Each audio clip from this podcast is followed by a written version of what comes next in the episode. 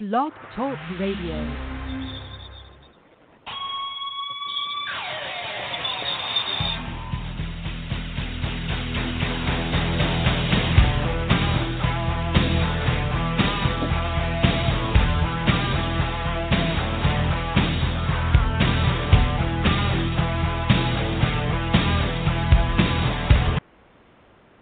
Welcome to Gridiron Blitz right here on Blog Talk Radio, TuneIn, Apple Podcasts, and now on Player FM.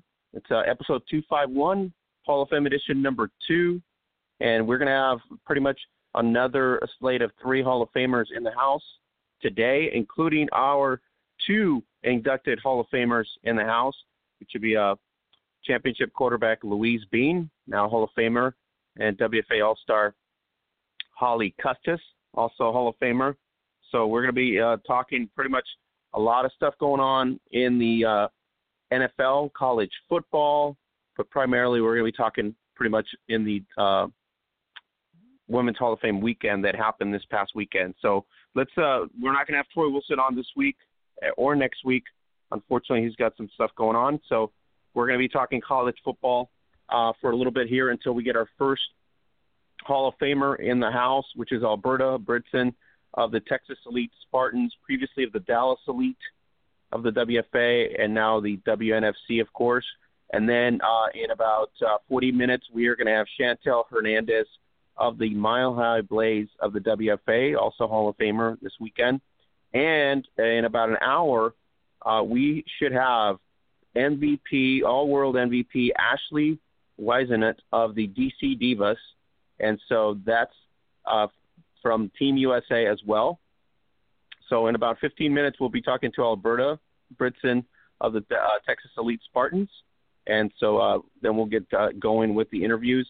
And then later in the hour, we're going to be talking pretty much uh, NFL Week 13, and then we'll dive into the international news. Uh, congratulations to the Sinope Coyotes of the Brazilian Women's Championship, 12 to six. They win against Big Riders You can get the catch the video on YouTube as well on our at the hub at the facebook.com Gridiron Beauties. We're also going to be uh, pretty much going into Bayside Ravens. Last week we talked about that. Um, we talked about uh, the Bayside Ravens uh, winning the uh, Gridiron Queensland Championship, 46-28 against Griffith Thunder, and so there's a lot of action going on. Uh, we'll have uh, Alberta Brydson uh, coming up in about 15 minutes. She'll kick off our Hall of Fame um, startup, and then we'll have Chantel Hernandez, and then Ashley uh, Whisonant of the DC Divas. So uh, let's welcome our two new Hall of Famers here in the house, uh, Louise Bean and uh, Holly Custis. Holly, uh, I, I believe the term was "I'm exhausted," and what a great weekend. Uh, yes. Um, I just got back uh, early on Sunday, um, and I'm still kind of recovering from the the weekend that was uh, in Vegas. It was a great event. Um, you know, we had uh, basically a mini football camp. We had uh, uh, two days for two days before an All Star game, uh, and that was in a uh, a lot in itself. And then on top of it, we had the Hall of Fame induction ceremony, and and uh, so yeah, I'm still kind of unpacking, literally and uh, figuratively, uh, from that trip. Um, but it's a good exhaustion. So uh, I walked a little funny yesterday at work. I'm a little sore, but uh, it's it's a it's a good thing. All right, Louise. Uh, I don't think you're as banged up as Holly because you weren't probably colliding with anybody.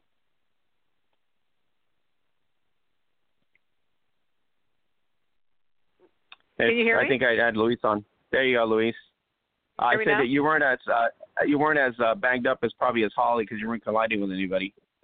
Oh yeah, well, and it was a way intense game, like way intense. I mean, I haven't. I mean, I've played in a lot of football games, and most of the time, ninety percent of the games I've played in have been blowouts. And so, the best of the West was the most closest game that I've played in in a long time, and that was an intense game. But this was super intense, and it was like hard hitting, elite athletes all over the place, big girls. I mean, the defensive line, like several of them had to be six foot on the East. Um, and we we really had limited contact contact in practice, but you know, and there was no taking to the ground or anything like that. Um, but you know, quarterbacks don't get touched at all, and you know, linebackers and people like that, they still you know bump and stuff like that. So the game was intense. So yeah, when people were saying they couldn't walk, I got two um, late hits on me on in the game because I had just three series in the game. So, but I had whiplash from those because they were just straight up whiplash kind of hits. So I was tired mentally. I was tired physically.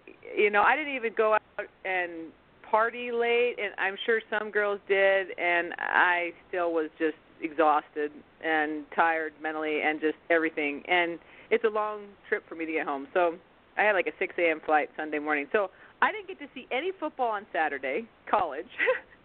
I got very little of football on Sunday. So but Holly and I ended up sitting at the same table uh, for the Hall of Fame. So that was actually pretty cool because uh, we had assigned seats. So uh, yeah, it was a way fun weekend. Uh, I can't even like put words to the whole thing. So it looked very exciting. Uh, I know the the video, uh, the live feed and stuff was an issue, but it's a great thing that they put up the uh, YouTube recap on it with the uh, the replay. So it was really nice and you know going neck to neck till the end on the one play, very exciting. So yeah, it was kind of a very intense ball game all the way around. So um, Holly defensively, it was like neck and neck on both sides. Nobody was giving an inch. no, I I think I mean every time you play these these all star type of games, um, it's really tough to get an entire offense and entire defense installed in a short amount of time with different people from different teams and different um basically you you all speak different languages and different systems.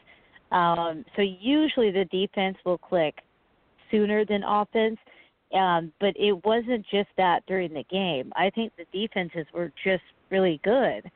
And you know sometimes i've seen these all-star games where it's like oh the offense is just it's just not clicking you know because uh, they're just not used to playing together, um, and uh, it's hard to learn an offense that quickly. Uh, I mean, uh, I think it was more the defenses just came to play, and like being said, uh, this had to be the most intense All Star game I've ever played in. It didn't feel like an All Star game; it felt like a playoff game. Like every play mattered. Where other All Star games, it's kind of like, well, yeah, great, you want you want to win and you want to play well, but it's kind of more of an exhibition type thing. Uh, you know, like when you watch the Pro Bowl in the NFL, it's great because you're seeing all the best players, but it's not like an intense playoff game. This was like an intense playoff atmosphere, and I loved it. And um, like being said, there was a lot of hard hitting, and th- there was a lot of great players on both sides um, of the ball on both teams.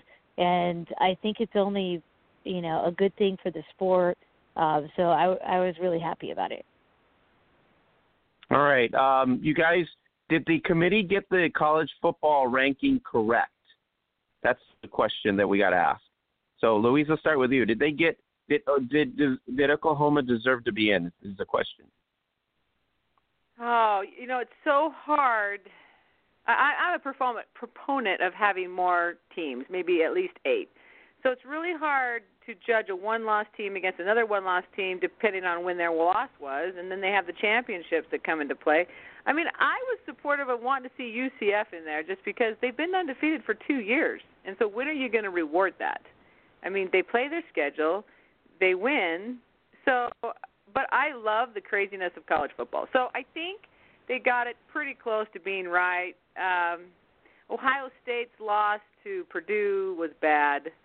Um, obviously, their win against Michigan was big. So I think uh, Murray, for their quarterback for Oklahoma, has a really good shot at the Heisman. So I would say, yeah, probably so, probably so. Uh, you know, you could debate all day, but uh, Notre Dame's had a good year. Oklahoma's had a good year. They won. Uh, it's it's it's good to have uh, Notre Dame in there, and obviously you can't you can't discredit Alabama, and uh, I just think it's they're going to be great games. I just love it. I just love college football. So.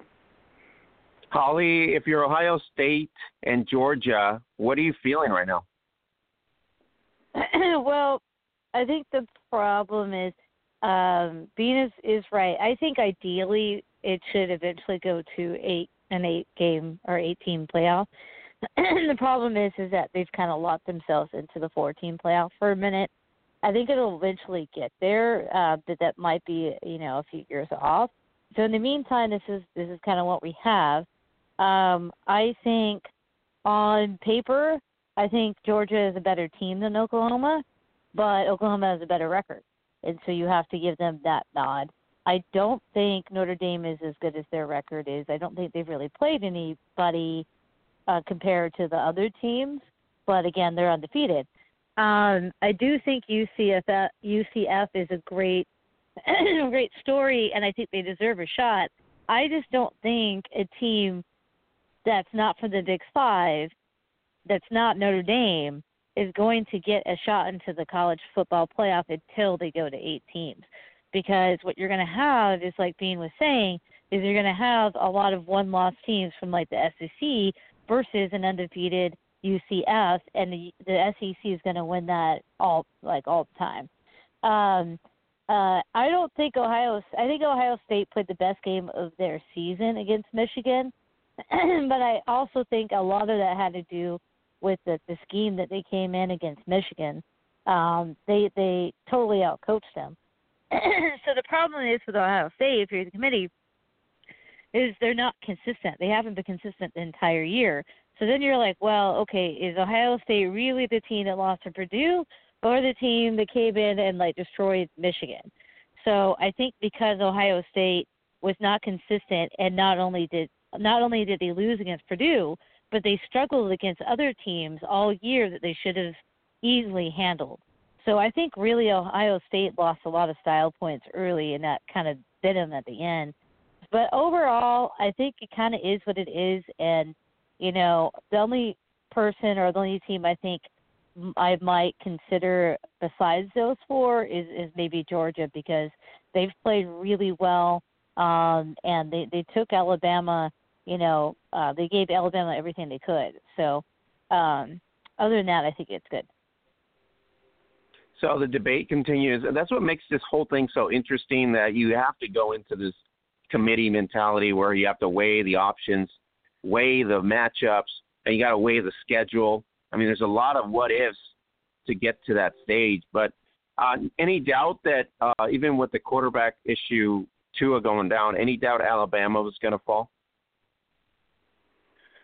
Um, I mean, against Georgia, I mean Georgia played really well. I think really the story of uh, of that game is Jalen Hurts, because think about this kid who, you know, led them to a championship, and then lost his job in the next championship game to a, a freshman, and then he gets put on the bench and he hardly plays. He, he plays a little bit here and there, but he's an upperclassman. This is supposed to be his time to shine. And historically, Saban has been that coach that typically plays his upperclassmen over the younger guys, and he's had to sit there and wait. And here's an opportunity for him to come in. You know, everything's on the line for his team. And much like Tua kind of saved the day last year, Jalen got to return the favor. So I think, I don't, I, I think you know, even if Alabama had lost, you knew that they were going to, you know, make a run at the end. Um, but I can't. I don't even know Jalen Hurts as a, you know, on a personal level. But just as a fellow football player, I, I couldn't be more proud of that guy because that that takes a lot. So good for him. Spain, you got the same sentiments there. You, Did you have any doubt? Otherwise, Hurts came in and did a really good job. Not, you know, as expected because he's done a good job in the past. But do we give the job to Tua back here as we go towards the the, the playoff championship? Um, that's a good question. Here, here's the thing: is Hurts stayed in there, and he and he was true to his team, and he could have left. But you know, and nowadays you got to have more than one quarterback, and the chances, especially the way they are athletically and they run, You just got to have one more, more than one quarterback. So I'm glad to see that he got his chance to come in and help his team. They both played a lot this year, and they're both really good quarterbacks. So I just think you have to give give them both a chance to compete. I've always just wanted if I have a chance to compete, then that's all that I ask for. And I think that's what he needs to make sure he gives them. And I think a lot of people think that Tua is the better quarterback, and in certain ways, I do think that's true. Uh, but I also think that I believe I don't know this. I want to believe that the team probably has faith in both of them, and uh, hopefully they're team guys and team players, and they just they want to win championships. So. All right, we're gonna get. Uh, we'll finish up on college football in about the second hour, and then we'll go into the NFL Week 13 when Mackenzie shows up here as well. Uh, but let's go into the huddle, sponsored by Zazzle.com. Zazzle's been our sponsor for almost 10 years now, and we really appreciate them. Go to Zazzle shop at the No Joke Football Shop, uh, and then you can get pretty much up to 20% off daily uh, leggings, hoodies, T-shirts. Helps out our awareness project uh, to spotlight another uh, player internationally or domestically. And so every uh, sale from the shop goes to gets distributed back to a player so we can spotlight and uh, bring awareness to the sport. And so today we are going to have in the huddle three huddles, and the first huddle here is the legendary Texan, which is Alberta Brydson of the Texas Elite Spartans, formerly of the Dallas Elite. And so uh, she was in Vegas, hey. and she got inducted into the uh, Women's Football Hall of Fame. Alberta, how are you doing today? I'm great, Oscar. How are you? Congratulations to you as well. You're as of being the first media. Appreciate it. Thank you very much. I really appreciate it. I wish I could have been there to witness uh, all the amazing uh, athletes that were there that um, this past weekend. On top of the game that was played Yeah, really great. well, so missed out on a classic there as well. Um, Alberta, let's start off with the the comic act. What's going on with this comic act of yours? did I hear? Oh man, um, I actually have a meeting after this uh interview. Um, actually, we're uh working with I'm working with some local um up and coming comedians um that are new to the game, like myself. Um, and uh, we're just gonna put together a little tour um of the city and different venues, and you know, kind of get the exposure out there, and uh, you know, just really get some work. All right, so um, we're expecting some Facebook Live t- teasers or at at some point down the road. Okay, okay. Yeah, we can do that. Look look around January. That sounds good, right? January. Yes, yes. Sounds good to me. I got you. You know, like the that's always the best thing. If you can get some teaser out there, it kind of brings people to the event and going, okay, I want to I want to go see what she's all about. Um, Alberta, the Yeah, football career has been very outstanding for you. Uh, take us through the journey here, uh, a little bit about when you began and being on some of the some of the great teams that you've been on as well, and then you know Team USA as well, and just just the journey in, in in your in the history that you've done with the sport as a pioneer. Okay. Um, well, it started out.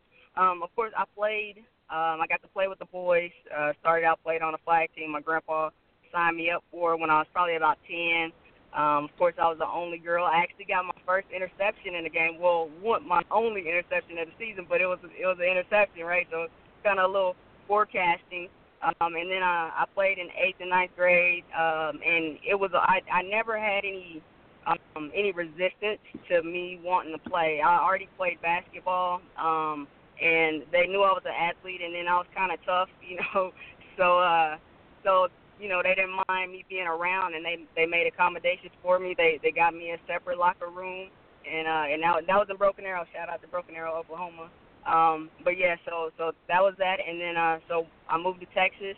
I just stuck with basketball, and then um, my brother told me about the Dallas Diamonds um, in 2002, and whenever I looked them up online, um, oh shout out to the boy, I call him the boy. Uh, his name's Larry, but shout out to my brother. Um, whenever I looked them up online, they were already in season, so I had to, you know, um, you know, fill out the form for the tryouts the next season. And I was still trying to play basketball, and I ended up injuring my ankle um, at a tryout in Chicago and uh, damaged some tendons. And then like the the Diamonds tryout was like three months later, and I wasn't able to even apply enough pressure on my foot to run until like a week before. So um, before the trial. So I was like, you know what? I'm an athlete.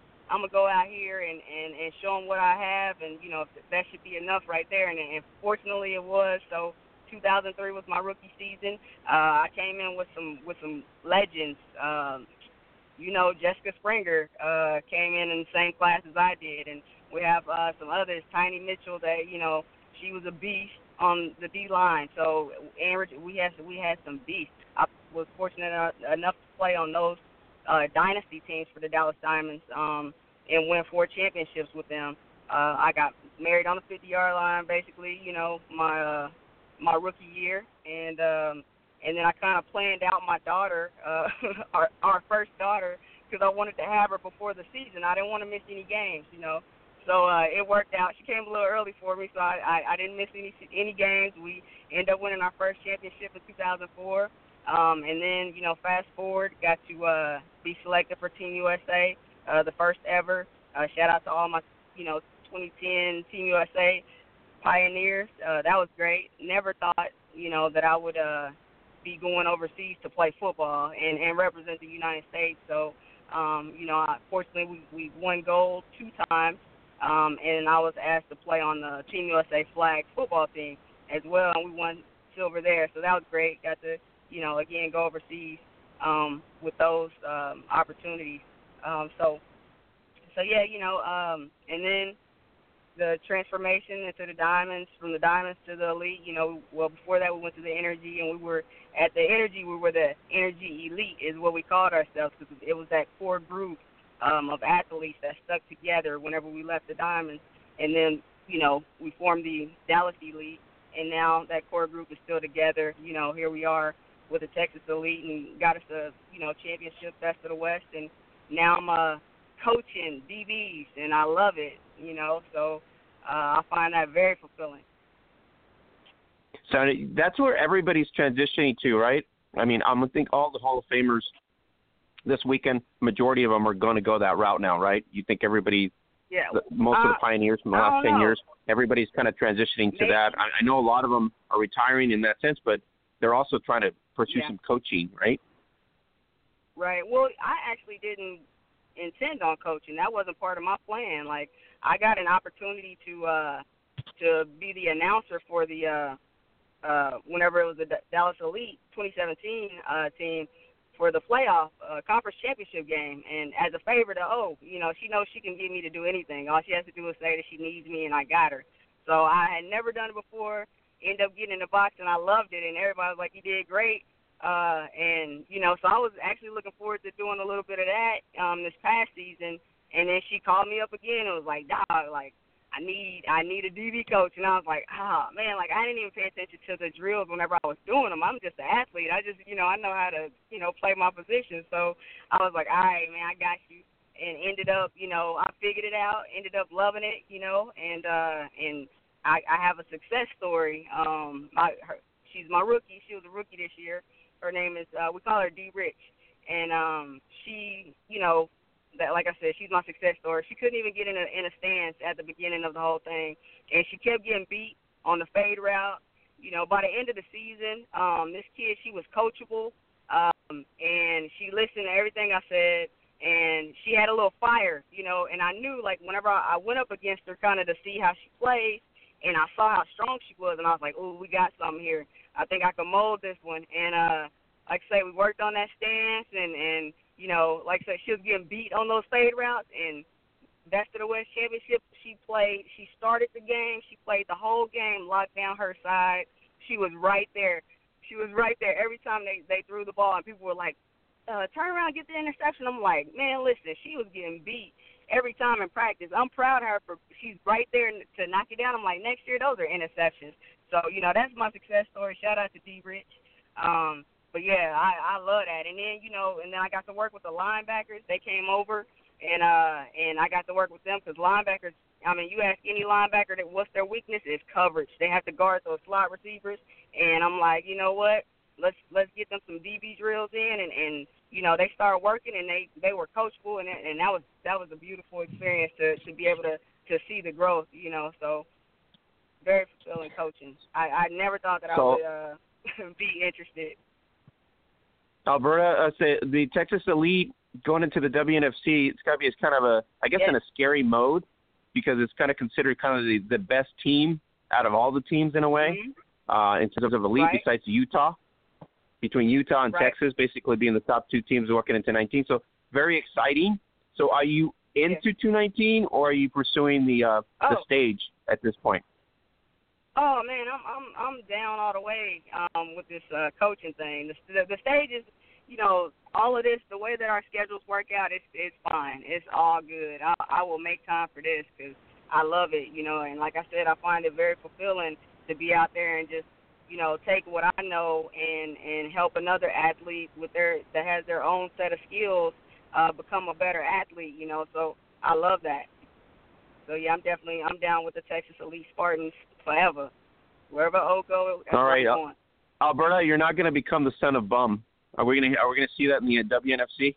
Your defense, Huh? killer, killer aspect of it. I said, I hope you're I hope you're going to become like the son of bum, like in the Rams, where you got the big defense going, you got the defensive side, Oh. everything going well on the Oh, ball, and see, I don't and now they're going to just they're to say, look look at the look at the Hall of Famer putting all these pieces together. So we'll, we'll probably get Oh, to see it in 2019 at the inaugural season. That would be awesome. It, it, you definitely will. You definitely will. You know, defense is a different is a different animal. I, I love the defense because I get to you get to bring that energy and that you know just that that excitement and that and that raw you know that rawness. They can just let it let it go. You know, like oh when OG came over to us, man, she was I was like she was like man I feel like I've been contained. I'm like no we take we taking the chains off of you. Just run free. You good like ball out. You know so. So it's, it's great to have OG as an addition. We got some great players on my team. I, um, you know, I was blessed to play with some great ballers, and you know, Odessa, and like I said, mentioned Jessica Springer, Jen Welter, you know, Angelica Grayson, you know, Meek, Yumika Webb, like KB Bowman, like I'm some beasts, like. So I'm I'm super fortunate to have been, you know, been a part of that. And what what's great about football is is the relationships that you build, you know, that you probably wouldn't have never crossed paths. It just it's the diversity and it's the unity, it's the family, you know. So, you know, just shout out to all my teammates. Anybody that I've ever played with, if you listen, shout out to you. You know, this Hall of Fame, I'm sharing it with you. Alberta, the growth of the sport. What do you say? You've you've seen it at a world stage. You've seen it in in Vantaa. You've seen it in all the way up to Vancouver. Now you get to see there's uh, a women's uh, American football now in Ho- in Honduras, Brazil, Yeah. Costa Rica, Guam, of all places, a simple island in Guam. I mean, the growth of it. Europe's exploding. Australia is just just completely blowing up. Um, so you, what do you see of that? I mean, you've you've already experienced it at a, at a world stage with about six to eight Right. teams or I- so, and all of a sudden now Right. we get to see it on almost every continent.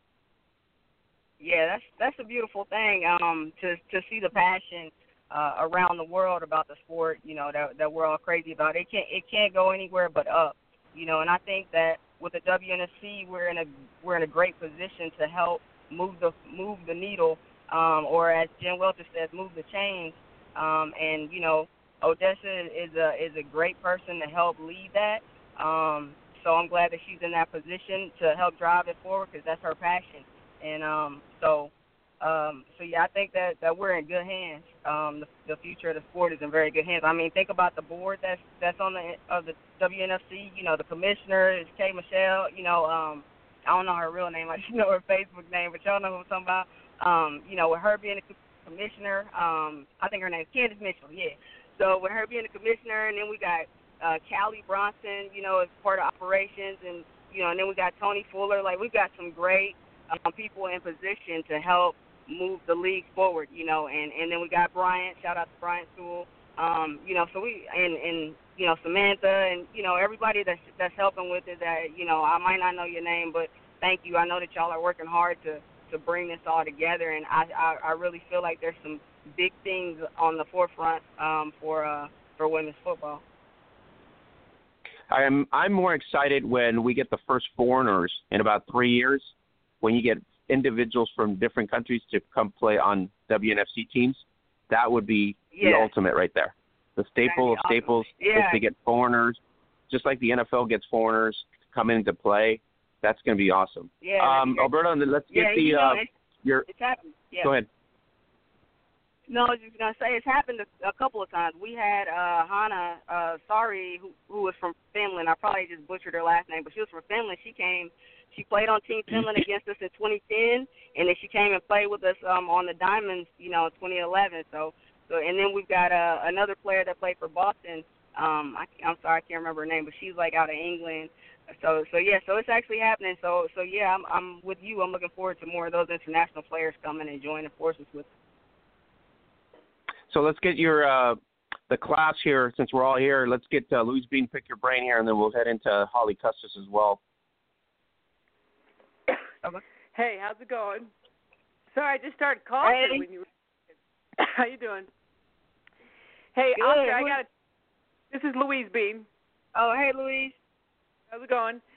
Oscar, I got to tell you that when they announced her name, I think she paid off like three quarters quarters of the guests because they was cheering and yelling and all this crazy stuff. It was awesome. It's just she oh, thank she. It's brings just excitement, love, just know. like she's going to do it at the uh, at the podium with the uh, the comedy. I can tell you right now.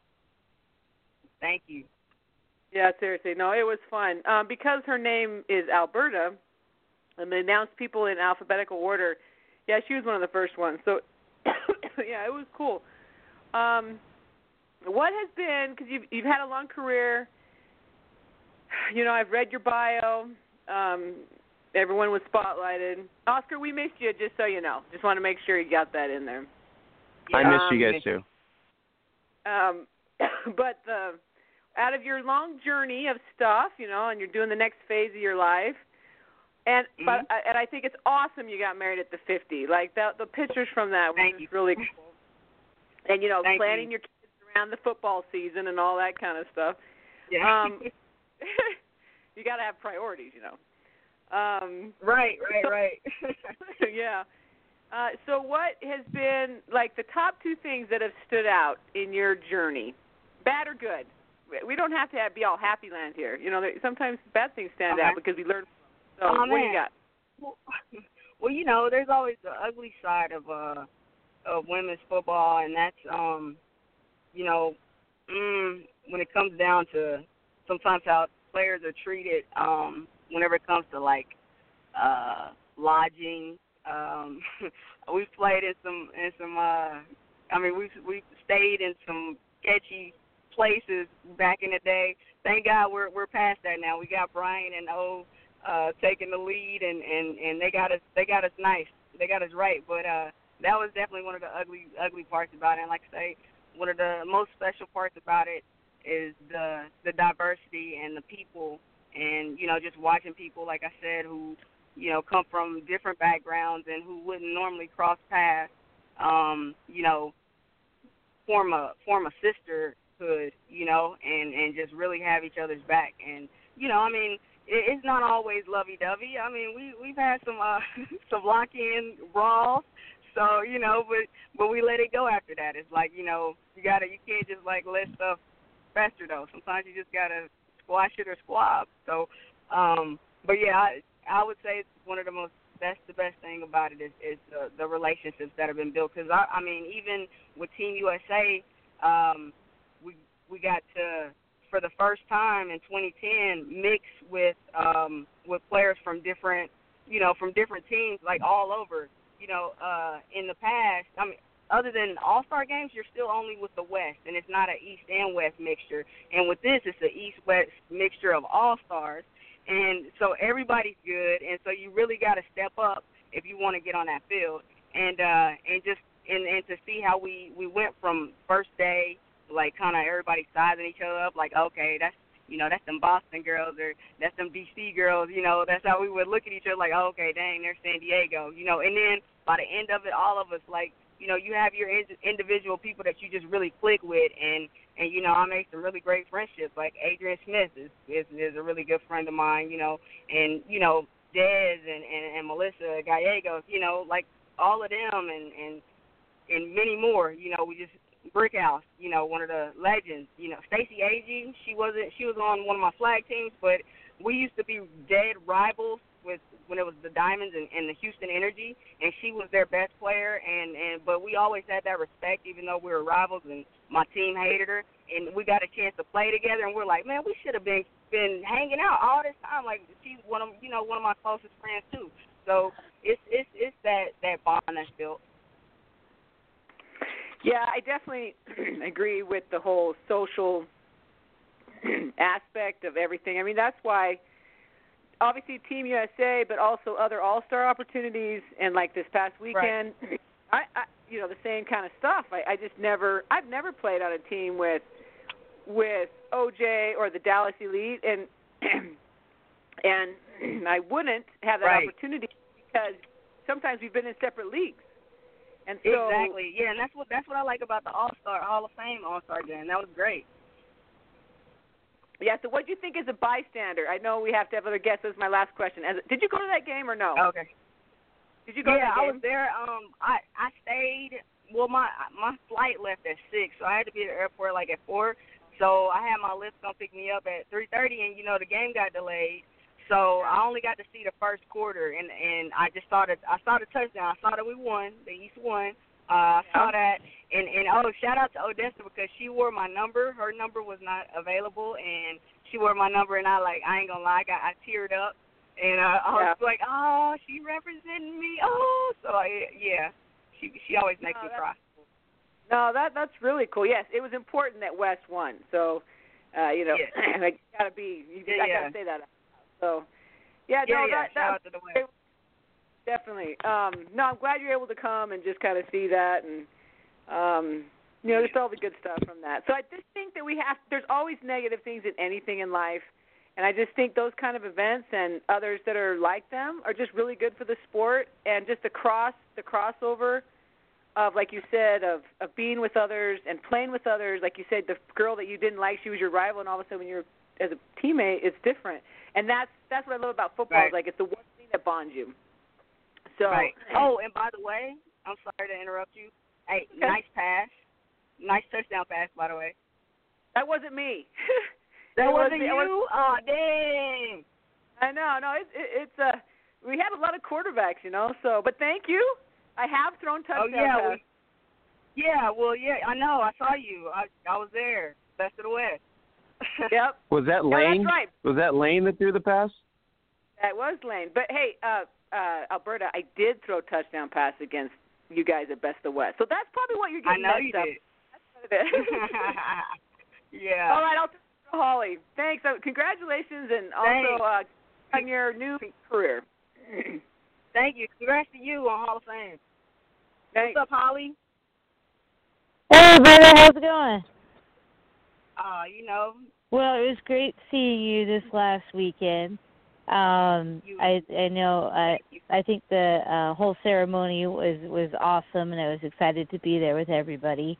Um, I know that you've had a long and awesome career.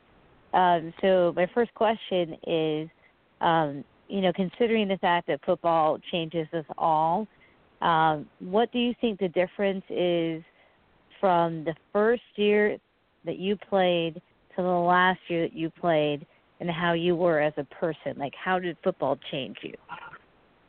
Oh man, as a person, um, well, a lot happened in that time. I played for 14 seasons, you know, so uh, Mhm. so I grew a lot in a lot of different ways, like um, and you know, just more so, um, I I kind of part of the reason why I played so long was to uh to show my kids that you know you can do whatever you want to do, and there are options, other options available, whether they want to play or not. Um, and another reason why I played is because I kept learning stuff, you know, and I was like, dang, you know, this right here, this could make me better. Like this, wow, let me, you know. So I kept coming back, and, and that's to me, it's important to to, to keep learning, um, and you know, because you can always pick up something, whether it's uh, whether it's learning not to do something by watching somebody else mess it up or it's mm-hmm. you know seeing how somebody like like I always tell people like Jen Welter inspired me to like I was the crack block queen. I would decleat people. Like that was one of my favorite things to do on offense as a as a as a wide receiver. That was like a touchdown to me. And how I got to that was one time I was running a punt return back, and Jen Welter just killed somebody on the sidelines right in front of me. Like I cut back, and she just smashed that person. And I was like, I remember like laughing, like, oh my god, like still running and laughing. And I get to the end zone, and I turned around and like everybody's looking back that way. So I'm like, I ain't getting no love because I scored a touchdown. I'm like, I ain't getting no love. I look back and the girl was still on the ground. I was like, oh my god, I want to do that. Like, and so she inspired me to be better, you know, and and, and you know, and just seeing other people's work ethic, you know, around me, uh, made me want to just you know continue to to to to grow and and you know so I developed so many different skills over the years from you know like I said from I went from a DB who I couldn't, you know, they put DBs on defense because we can't catch, right? And and then I developed, you know, into a wide receiver, you know, and uh and was a pretty good one at that, you know. So I mean, I remember at one time, man, we had like all of us, all of all the skill positions, our quarterback, our receivers, we were all in like the top ten.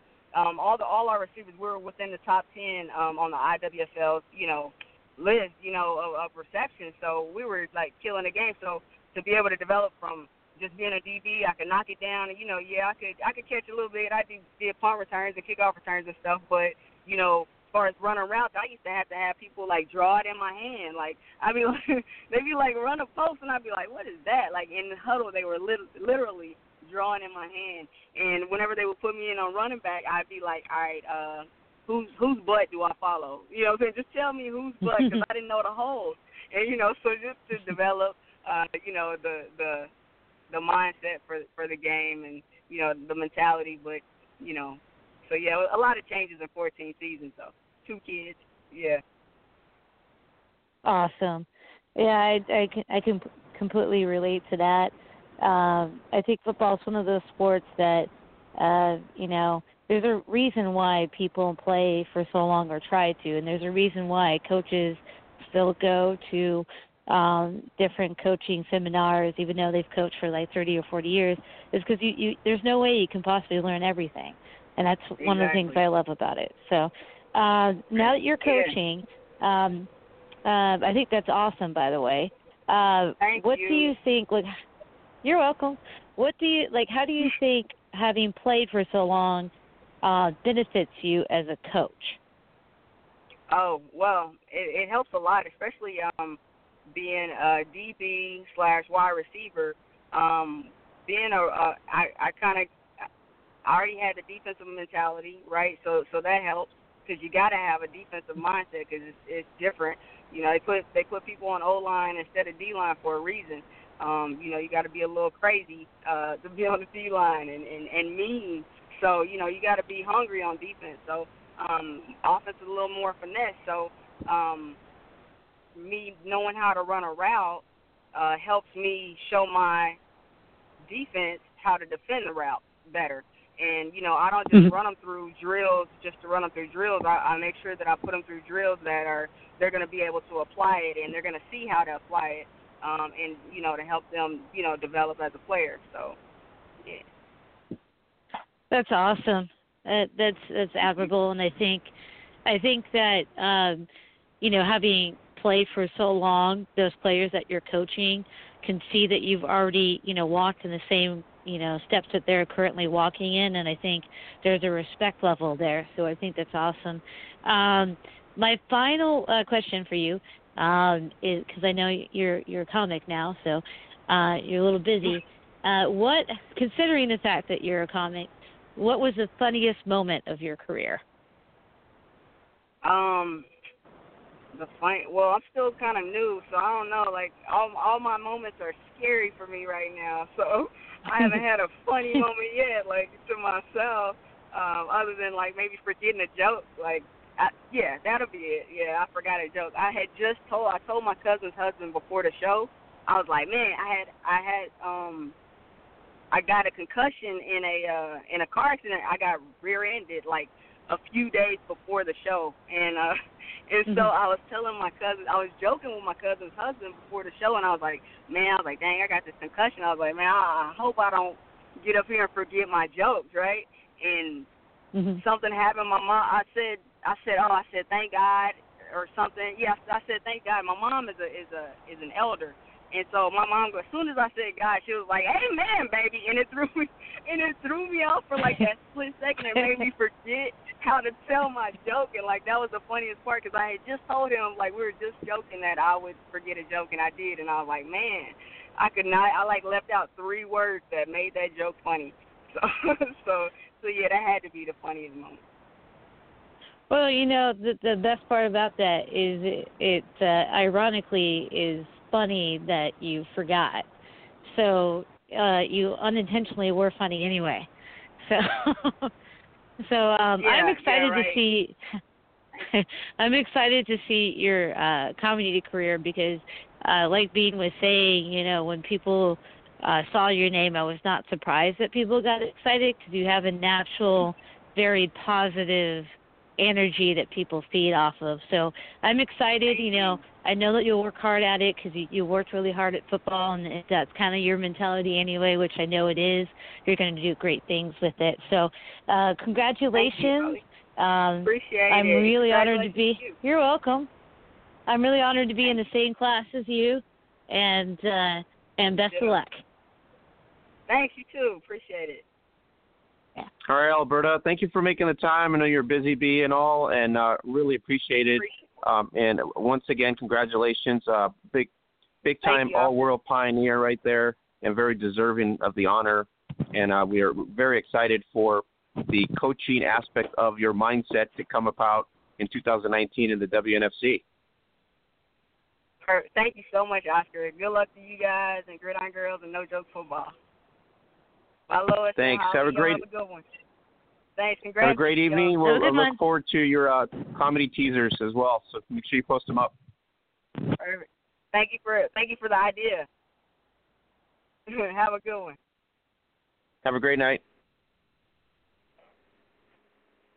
All right, so you guys, that was um, basically Alberta uh, Bertson, and she's uh, uh, Bryson. I get botched her last name. I think it's Brightson. Uh, Alberta Brightson, all-world uh, wide receiver as well on Team USA multiple times, and uh, on the Dallas Diamonds, the historic Dallas Diamonds in women's football. That's like huge, isn't it? If you go back in in history. Yeah, I remember Yeah, when I- the Diamonds. Both of us remember. Go ahead. I was going to say I remember the Diamonds, and uh, Brittany Bushman was their quarterback, and they brought her back after a five-year hiatus to play for the Elite this year. So, yeah, they were good. All right. Um, we're going to bring in the next Hall of Famer in here, and she is Alaskan born and big time baller for the Mile High Blaze, and that is the uh, talented Chantel Hernandez, also inducted this weekend in Vegas uh, to the Women's Football Hall of Fame, along you two as well, and myself. And Chantel, how's it going? Uh, it's good. Can you guys hear me all right? My voice is a little raspy still from the weekend. Yeah, no, uh, we heard what you were doing, so uh, obviously that's where your voice got lost. yeah. Good things, always good things. Yeah, I hope you have some honey, warm honey or something on that throat and everything. So we're not gonna we're not gonna throw too many uh, questions at you because you're obviously limited on the raspiness and stuff. But anyways, Chantel, uh, Mile High, uh, let's talk about them and your team so far. A lot of improvement in the last three years, and now you're moving to the WN. Uh, the, I mean, now you're moving into another phase in the WFA, which is the expectation. Obviously, is to go deeper into the playoffs because you guys have proven it the last two years. Yeah, yeah, we're really excited about uh, the upcoming year. Uh, Win has been doing a lot of things behind the scenes, as long as uh, with my teammates. Uh, things have just been uh, just coming together really well and gelling perfectly. Can't really ask for more. Now you're gonna get the phenom to lead you. She's very young, very raw. Um, so everybody's expectations are really high, especially at quarterback there. But uh, a veteran core is probably what you can say about the Blaze right now. So between yourself and other players, this team is really, like I said, has brought uh, Win has brought it up to another level, especially with all the all the talent. Most definitely, I feel like uh, all of my teammates are rising to the occasion as we should. Uh, everybody's working hard in the off season as we should, and uh, we're very determined this year. Um, I can't wait to see the cohesion that happens, and uh, it's gonna be ain't no telling. Ain't no telling. You know how that goes during season. There's really no telling. Everybody's working hard to the same goal. Chantel, your mom, uh, did you tell your mom about this award? And what did she say? Uh, yeah, she is. Uh, you know, like every great mother, she's very proud of me. Uh, super happy. Uh, unfortunately, she uh, just we just had an earthquake up there, and I called her, and the only thing she could really tell me, I was like, "Are you okay?" She's like, "Yeah, but your football picture fell," and I was like, "Well, I'm definitely not sending you the Hall of Fame plaque then." until all of the earthquakes are done. so she got a good laugh at that, you know, during all this chaos that she might be going through. So, yeah, uh, oh, she's very boy. proud of me. That was uh, that was a priority. I could tell already. yeah. Uh, that's yeah, a true mom right that, there. Mom. Your football picture fell. oh, that's, that's, that's love right there. That's got to be true love right there. Um, so Chantel, what can you say about the weekend? Uh, you obviously are, uh, you know, inducted into the Hall of Fame with the rest of us here, and we're very honored to be with, you know, the 37, 30 something players that were uh, inducted with some legends as well. You got Jen Welter, you got uh, Donna Wilkinson, um, and then you have a lot of Hall of Famers in there. I mean, a lot of pioneers, and now you are considered one of the best of the best. Uh, yeah, you're definitely trying to put me on an emotional roller coaster, aren't you? I thought that was done this weekend. Uh, but yeah, um, I literally walked into the banquet uh, with my aunt, who helped represent, you know, all my accolades. Uh, and I opened up the pamphlet that we had, and I saw my name, and like it was the hardest thing for me to hold back tears, um, just to think about who I'm with. You know, OG, OJ, like you mentioned, Jen Walters. Um, there's Sam in there. I mean, I, I can't even, you know, mention them all, and it doesn't really matter to me how I got there or anything like that. But I just feel a new sense of responsibility for uh, women's sports. So, I mean, in the end of the day, I'm I'm completely speechless, uh, and the best way to say thank you is to provide action behind it. So, I can't really wait to uh, put in work for for the class that I just got inducted with, and for women's football across the world. Now, let's talk about the world stage. I just talked to Alberta about it. Is it shocked you now that we have women's American football almost on every continent? No, not at all. I mean, we should be busting down doors. I think that was a, a great theme this weekend as well uh, for the Hall of Fame and everything that was brand new. Um, no, I, I, it doesn't shock me at all. I mean, there's there's a lot of things that everybody could be doing out there, and we just doing our own thing. We just doing our part to see what's up for the, for the rest of us. You know. All right, let's bring in the other uh, your other two uh, uh, Hall of Famers here. Let's bring in uh, uh, Holly here to pick your brain, and then uh, Louise is going to bail on us for a little bit here. But uh, Holly, go ahead. Hey, how's it going? Buddy, what's going on? Not much. Uh, congratulations. Um, I uh, had a blast playing with you, um, and I think uh, I'm really excited to be in the same class as you. One of the things I noticed about you, even though I haven't known you very long, is that you have a, a huge passion to play the game. And I think you're right. I think now that we've been inducted, there's kind of a responsibility um, to, to kind of carry that torch. Um, what does it mean to you to be in this class as far as the future is concerned? Do you have any plans to just keep playing? What do you think we need to do as a sport to get better? Oh man, that's a great question. Uh, I think if you are going to look at a bigger picture, you need to look within yourself. And as far as me, you know, some Hall of Famers are asking me like, how long you want to play? And I'm like, dude, forever. Do you hear some of these women who have been playing for like their 21st year? And like, you know, and so I feel like um, this game has taught me a lot of patience and and you know not to be so hard on myself and you know if I can try to help others recognize that in others and you know keep pushing to show the same respect. You know, everybody's out here doing something, so. Uh, I'm not sure what's going to make the game better, but if I can continue to make myself better, I hope that it could touch others to do the same thing. Awesome. Uh, what has been your best memory or your your your proudest moment so far in playing? Uh, uh, in playing the game, or just uh, some of the things that have occurred since I played. Like this Hall of Fame thing is the biggest thing for me in my football career. So I mean, Mhm. other than going to win a gold medal, I mean, this is right there, Holly.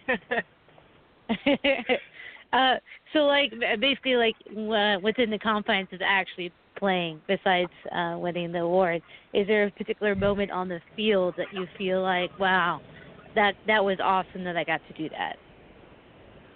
Uh, actually, it was this weekend. Uh, there was the camaraderie was just insane. Um, Mhm. Just there wasn't one woman or one man, nobody that was around that like I just wasn't like. I was completely speechless this weekend. I just had to really absorb it and take it by the moment as it came. I didn't want to spoil it for myself and be too anxious or. So it was really this weekend. There's really no particular moment. I mean, football is just my everything. It's life, you know. So I was just glad to be there this weekend in the moment. I, I totally agree, especially about um, the chemistry that we had. Um, talk a little bit about the, the game itself uh, this weekend and what it what it felt like to play in it, because you know, from my standpoint, it was one of my favorite games I think I've ever played in. Yeah, uh, I can stand by you on that opinion. Uh, most definitely. I, uh, like I said, completely speechless. It was, uh, it was a roller coaster. You know, everybody in the locker room's doing their uh, pregame ritual, and we start going out, and you know, I'm like, just let me out of this locker room, please. I'm ready to go.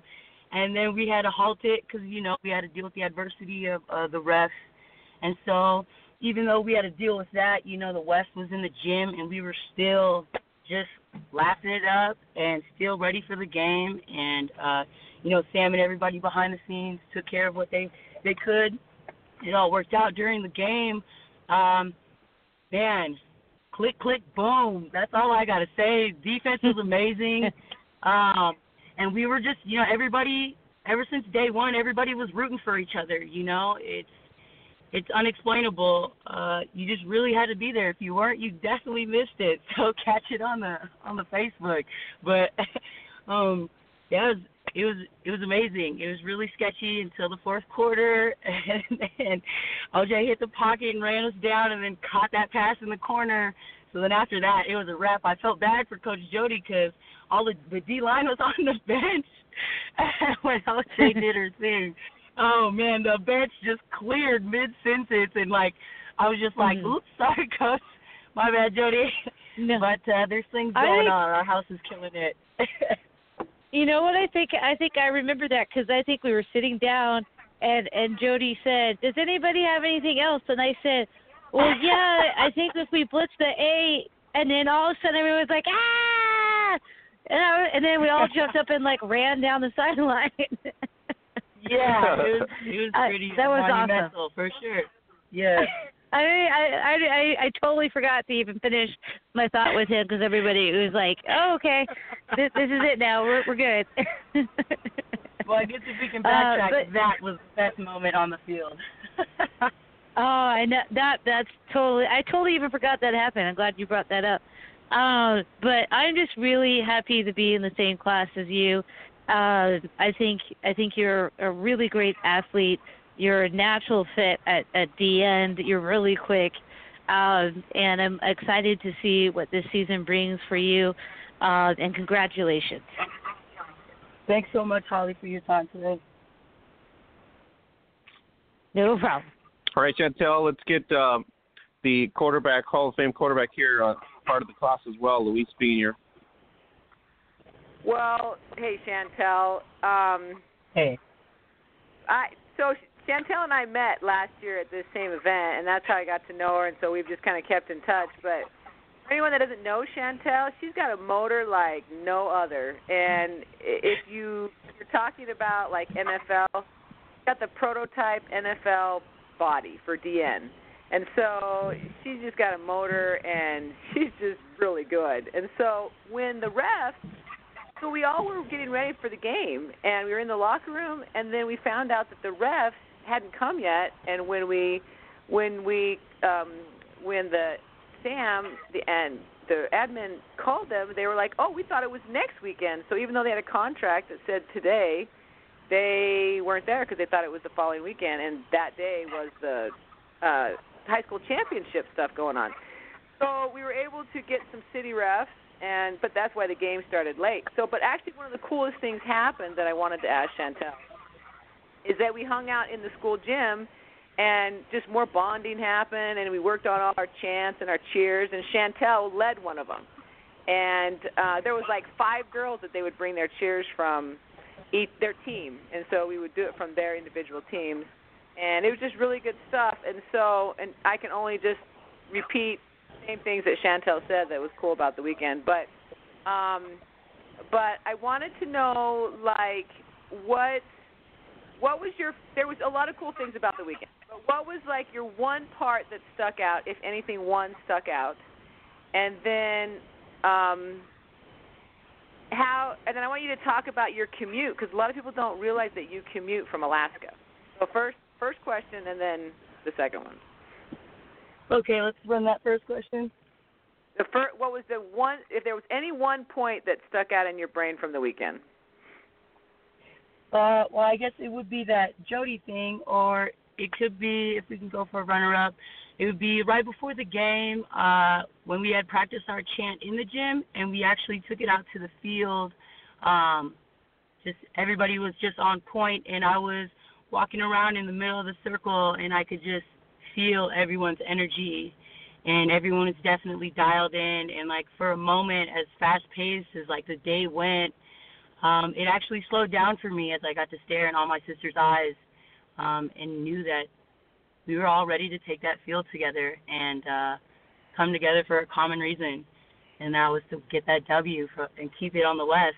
So uh, we did that. So yeah, that definitely was the most memorable when uh, I was in the middle and I got to actually take a moment and stare at my sisters like, wow, like I am glad I'm not the only one. Hell yeah. That is, that is very very cool. You got it. Can you tell Oscar and the listeners what your chant was? Because everyone had a little bit different one, and we always repeated it. So tell us, tell us what your.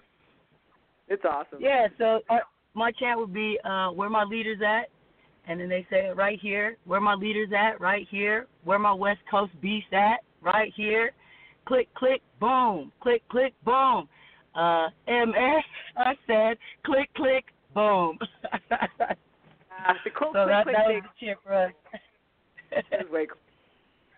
All right, well, just tell us really quick because Oscar probably doesn't know this how you commute from Alaska, and then I'm done because I know you have another guest, Oscar. So yes, during uh, the winter seasons, I usually go back up to Alaska. Um, I do a lot of cooking. Uh, my last job was on the oil rigs in Alaska. Um, right now, I'm just back in Denver hanging out. But yeah, during the season this last year, I spent going back back and forth uh, at work. They call them hitches, where you work 21 days straight and then you have 21 days off. So during the 21 days off, I would come right back to my sisters as soon as I could. Uh, anytime I had off, any type of change I had left over, it was I needed to come back to my sisters for sure. So uh, I made sure to keep that commitment intact when I told the Blaze, you know, how uh, my work schedule Wow. was going to go for the year. So yeah, uh, both sides worked. Uh, they they worked with me. Uh, they're both very good to me. I was very blessed to be able to work that schedule out.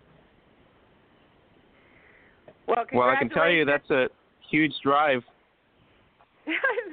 Yeah, yeah, yeah. No driving, no driving, Oscar. No, I'm just kidding. I'm e- even on a plane. It's still it's still a lot of hours. So Most definitely. Congratulations, Chantel. I'll turn it over to Oscar. It's been totally a pleasure getting to know you and knowing you, and you're one of the people that I look forward to playing with again. And so, like I said, your like Holly said, your enthusiasm and just your personality is infectious. And I mean, seriously, the weekend was just way awesome playing with you. So, can yeah, we meet Bean, again? thanks so much. Yeah, Bean, you already know you're like my Joe Montana of this league. I love always playing with you and Holly and all these women. So thanks for your time as well, Bean. Yeah. All right, Chantel. Uh, well, I, I tell you right now, we are looking forward to the WFA 2019 because Mile High is about to blaze, and hopefully that's going to be the case because the last two years you've gotten this close to the finals and going into the finals. So it's only up from here, as you mentioned before. So the off season's going so, really well from what I can see, and and I'm you know you being in inducted into the Hall uh, as probably one of the first Mile Blaze players to go into the Hall of Fame. That's that's a huge honor. Yeah, that's correct. We also have another player as well, uh, Jamie. She made it too, who just uh, signed to our team this year as well, and we are definitely looking forward to the 2019 season uh, to hold strong, no mercy. That's for sure. Yeah, so it's going to be very exciting. Uh, the times, I mean, the, the whole thing is just like surreal now because it's another level is going up. Whether you're playing in the WFA or the WNFC, I think the level of expectation for the U.S. game has now been elevated to a higher level, and all those 37 players and athletes, former pioneers and current players, uh, really now uh, there's like a, more of a mission, you know what I mean, to get to, to one more level, which is to get to the pay level, to pay uh, pay to you're paying to play. Now you want to now you want to get paid to play, and I think that's the next step. Yeah. Yes, Lord. Can't wait for that. well, hopefully, you know what I, I tell people all the time. Uh, for some of us or some of you in, in general, because I've been following the sport for 10 years, but for those that have been in the sport for at least close to 20, it, it's really going to be more of a pay as a coach mentality now if it ever gets to that level where it gets to a, you know where you get paid. But the you know the the next generation is going to be the beneficiaries if it ever gets to that point. Yeah, I'm really excited to see everything that's to come. Uh, another theme I think that happened this weekend was a lot of us was talking about how uh, what the banquet was going to look like five years from now, ten years from now, and then you know the bigger idea that stuck was what is our sport going to look like ten years from now, and I think that you know it's a unsaid unsaid thought that uh, we all know what's going to happen ten years from now, whether we're coaching the sport or still playing and getting paid. So I'm very excited to see the near future for our sport for sure. Now in in Denver, are you like are you at some point deciding to to you know just abandon and go to coaching at this point? Are you planning? I mean, what's your what's as long as your body can handle it? Is that the the whole theme for your mindset right now? Yeah, Oscar, don't talk to me like that. I'm definitely going to play as long as my body will take it. well, I don't want to sway yeah, you from it, but a lot of you know a lot of players. I mean, we talked to Michelle Braun, for example, and she's like, you know, 20 yeah. years, I can feel it now, and it's just more comforting to come in as a coach and try to coach somebody instead of getting trying to get hit on you know during the week. So at some point, you know, you do have to give up that luxury of of being fierce and turn it around and maybe you know give it to somebody else. As Alberta said, it's more comforting to see somebody evolve now from your coaching tools. So at some point, maybe that's going to be your route. Oh man, nah, just teasing. Yeah, definitely. Um, there's nothing better than pass, passing the torch. Um, you know, kicking knowledge is always a great thing to spread that around. Most definitely, I agree with that, Oscar. yeah, and I, the only reason I bring it up is because it's it's sort of a timing aspect, right? Because now you see yourself as at, at a high level. Nobody wants to quit. You know, we talked to Holly about it, and talked to Bean about it, and nobody really wants to give it up. But at some point, physicality is going to aspect. I mean, decide that for you. So hopefully, you know, you yeah. you you branch out to that stage where you know the Mile Blaze will take advantage of your knowledge and your capabilities and make other players better for the franchise to come up and maintain a level of excellence, of course. Yeah, most definitely. Football has changed my life, and I'd love to change the life of others as well in the sport. All right, Chantel, I thank you for making the time. I know it's a kind of a busy week and back and forth with emails, and I really appreciate it. Uh, I was uh, very uh, kind of sad that I couldn't make it, but unfortunately, we have you know family priorities that come ahead of events like that. But I really want, would want to, wanted to be there, and I just couldn't make it. But I am honored to be in the same class as yourself and the 36 other uh, you know players and athletes and pioneers.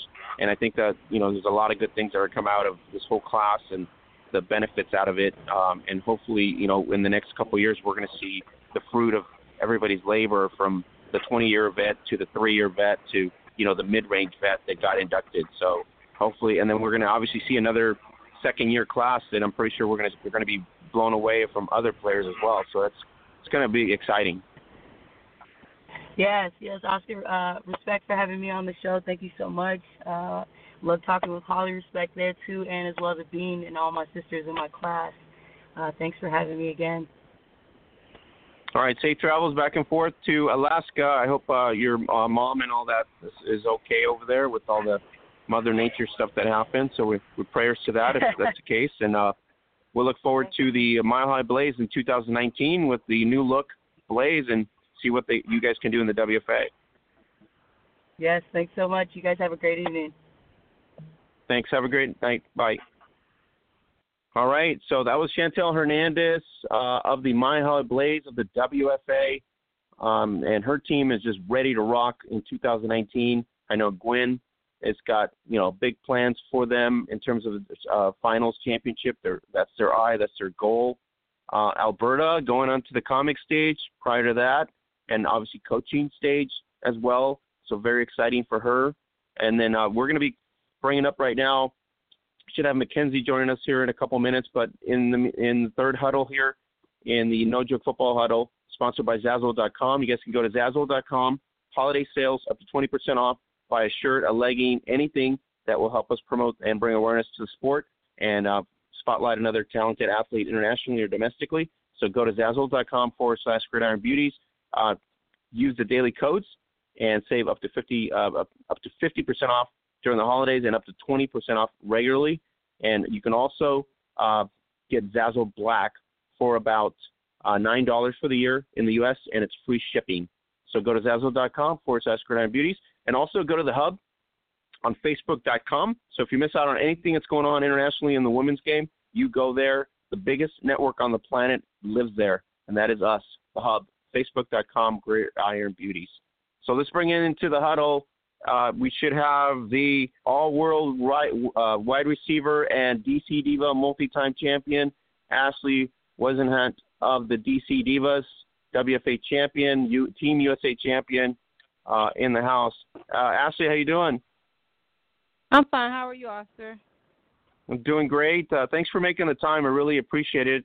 I know it's been a busy week, and I know you got your daily stuff to do and stuff like that. But I really appreciate bringing on. I wanted to bring you on because uh, you're one of the key figures on the international stage, and now look at you. You're at the Hall of Fame, and uh, rightly so, very deserving. Um, yeah, I'm very grateful for all the honors that I've received. Um, just playing football and and all the fun that I've had uh, enjoying the sport. So yeah, thank you again.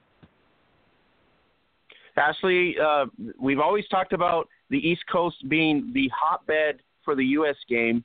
You know, the the, the uh, Renegades, the Force, the Divas. Um, you know, the East Coast battles. Just you guys have set the stage between yourself and other veterans on the East Coast. Now, at at this event here, you had a lot of the West Coast pride. They want to get to your level um, at this point, and so kind of like bringing East and West together at a high elite level. And are you excited for that? I think that there's great players on both the East and the West Coast, and I think maybe they didn't have um, the same stage as the East Coast has had in the previous years, and now they have the same stage. And you see a lot of talented people on both the East and the West Coast, and just women uh, showing their talents all all across the United States, which is very nice to see. Now, uh, Ashley, was there an advantage to being a firefighter and a great wide receiver on the Divas for separation purposes? um, I think the only advantage is having a job that uh, you practice your physical capabilities um, on a daily basis. So maybe that's the only advantage. But besides that, I think um, you know I just got lucky to have uh, skills to be a wide receiver and also be a firefighter at the same time. So how was that journey started? Uh, did you become a firefighter after the football journey, or was it already there and then you decided to take up football? Tell us a little bit about your journey. Um, so football uh, came first before uh, firefighting. So I think that the, just the physicality and doing things with your your body and stuff like that maybe moved me towards wanting a career in firefighting. Because prior to that, I was just teaching, so I wasn't, you know, as physical in my career, and maybe physical, uh, football helped me see that hey, I would like a career being a little bit more physical and a little bit more active um, because I also enjoyed football. So maybe that helped me push me into the the right direction. Ashley, uh, having Callie, having Allie, uh, and having Trigga, and having all these divas, some of them also in the Hall of Fame, Safi, uh, just a bunch of diva uh, in the first class. That tells you a lot about the organization. It also tells you about the commitment, and they have, you know, this organization has excelled. And now you have Rich Daniels going to take over for Mr. Hamlin. So, what can you speak about the organization? Um, I speak very strongly about the organization. Since day one, you know, I was surrounded by um, a lot of talented women, and not not everybody made it into the Hall of Fame, but there were so many names of people that you know guided me and taught me throughout the years, and the organization, Mr. Hamlin, who uh, obviously is a great owner, and now Rich, who's going to uh, he has some big shoes to fill, but I'm sure you'll fill them out uh, just fine. Like I've always been surrounded by a lot of talented athletes playing with the divas, and they, you know, they set the stage for competing. You know, everybody has to compete. You you want that spot, you have to compete for that spot. So I think that's one thing that the divas organization has um always had. You know, when I first started playing, I had to compete for the position that I wanted to be in, and I had a lot of people ahead of me, um, like uh Tara Stevenson and Nikki Williams, and um a lot of other people that you know kind of paved the way for me and showed me that you know these are these are the things that the things that take to be a great player, and then also playing with uh, Trigga and Safi and um Kenyatta and a lot of other people and Callie. So it's a lot of people that I was surrounded by that made me um the player that I am and made me a lot better. Ashley, are you surprised that the next level of leadership, like for the WNFC, for example, to make a huge historical change, it it's involving all these names that were on Team USA? Does it surprise you at all? I'm not surprised. I'm not surprised at all. I think um it's due. It's been due. You know, it, I'm I'm proud to say that you know where women's football is going. You know, before I even played, you know, women struggled, um, and even now women struggle to play. You know, coming out of their pockets and trying to travel and trying to find you know daycare and trying to find you know time besides their career, you know, stuff like that, women have struggled for, you know, the last 15, 20 years. Now it looks like, you know, we won't have to struggle as much and it's being more recognized and I'm I'm proud to see see that happening. So I'm not surprised it's you know, it's it's been due, you know, for years. So I'm just happy to see that happening. Now the ch- the opportunity is there for the sport growth. We talk to uh, every player. I cover the sport on a global mentality and every there's like probably American football, women's American football now on every continent, including the island of Guam. That doesn't shock you anymore, right? It doesn't shock me um anymore. It just I didn't know about it for a while and then I heard about the Team USA thing and um then I learned that hey, it's not just the United States that likes to play football. Um it's other countries and not just football but it's women's football. So I wasn't surprised because I I know that there are a lot of talented women uh worldwide, but it kind of surprised me that the support that they were getting as well. You know, it took so long to see it, you know, progress here in the United States. So I'm happy to see that it's pro- progressing worldwide. And I mean, maybe hopefully we can see it on, you know, uh, Olympic level. Um, but for now, you know, I'll take wh- whatever we can get as far as like the support here in the United States.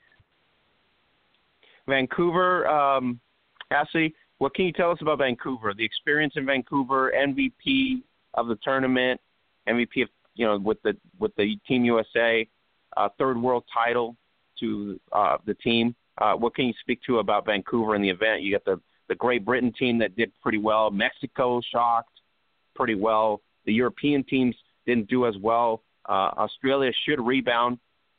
Just a brand new, you know, first year in the tournament. So, what, what was your expression or impre- impressions of Vancouver?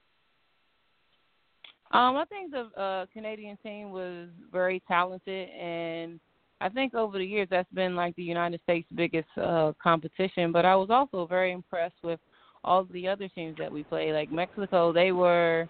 Um, I think this might have been their first year, first or second year, and they did very well. Um, they were very competitive um, and things like that. So overall, with the tournament, I was just like I said, I'm just happy to see that women's football is not just a United States thing; it's a worldwide thing, and um, there's so much talent and there's so much um just love for the game and I, and and because I have a love for the game, I love to see that other people um share that same love for football in general. And although it was a competition, um it was also just a, a, a nice gathering. You know, you got to meet people. We exchanged equipment and jerseys and stuff like that, and you know, talk to each other you know, about our experiences. So overall, I think that the experience was um, eye opening, and it it just it felt nice to be among people um, from other countries who shared the same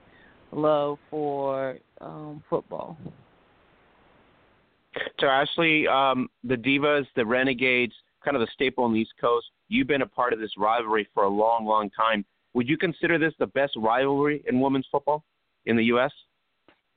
Well, I can only speak on the rivalry that I'm a part of, so I can't speak on any other rivalries. But I know since day one, I was taught, you know, not to hate Boston, but they weren't our favorite people. So um it was a, it is, it was when I played, and still is a great rivalry. You know, it, every time you step on the field, uh, and and you play the Renegades as a diva, that's you know that's that's a big game, and you know you need to bring your A game because they're a great, strong football team. And um, I can't say it's the best rivalry because I I haven't haven't been in many rivalries. I also think that the Divas and the the Dallas Elite might have a a a, a, a rivalry going on as well. So I think that is it the greatest rivalry in women's football? No, but it's the greatest rivalry between the DC Divas and the Boston Renegades if you ask either one of the uh, opponents. So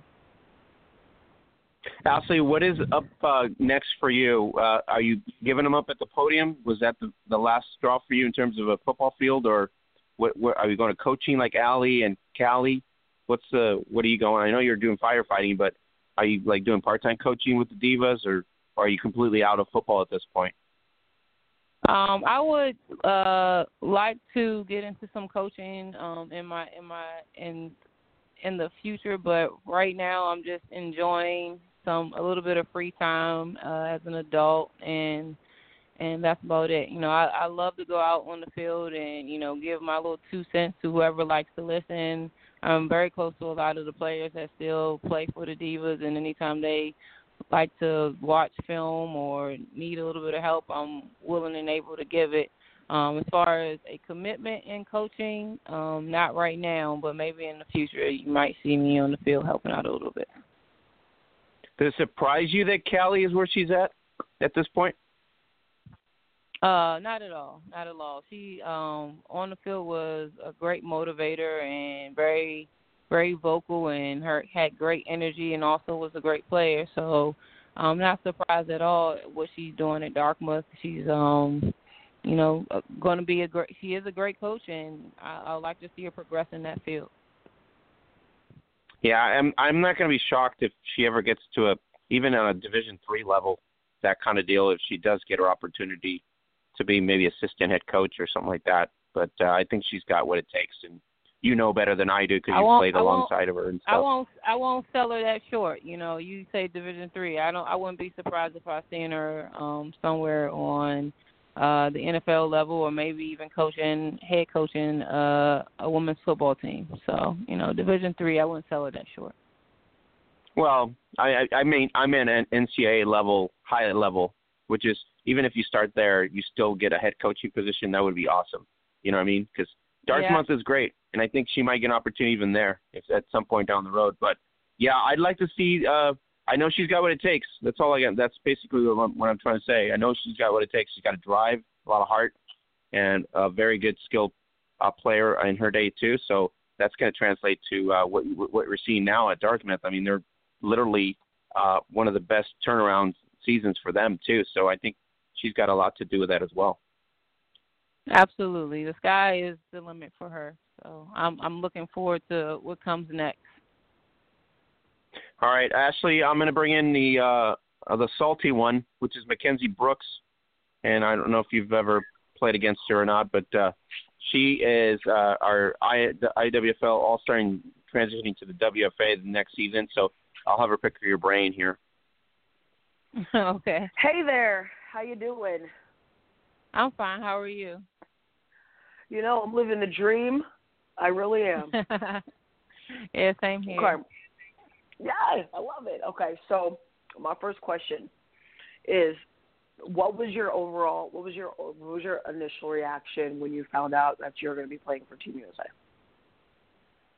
Um, it's my initial reaction was uh just to be surprised. Like it's, it was such a, a great honor to be selected. So I remember in the in the World Games and trying out being very uh very nervous that I wouldn't wouldn't make the team and you know once I found out, you know, obviously we had to wait after participating in the tryouts, you know, you had to wait I think like a couple of months He found out. So when I initially found out I was just um shocked and uh grateful and excited um all of the above. I knew that that was going to be my my last go at it as a, a a women's tackle football player. So um i was excited but nervous um because i hadn't played in a year and things like that. But I, I was just really excited and really honored that i got selected.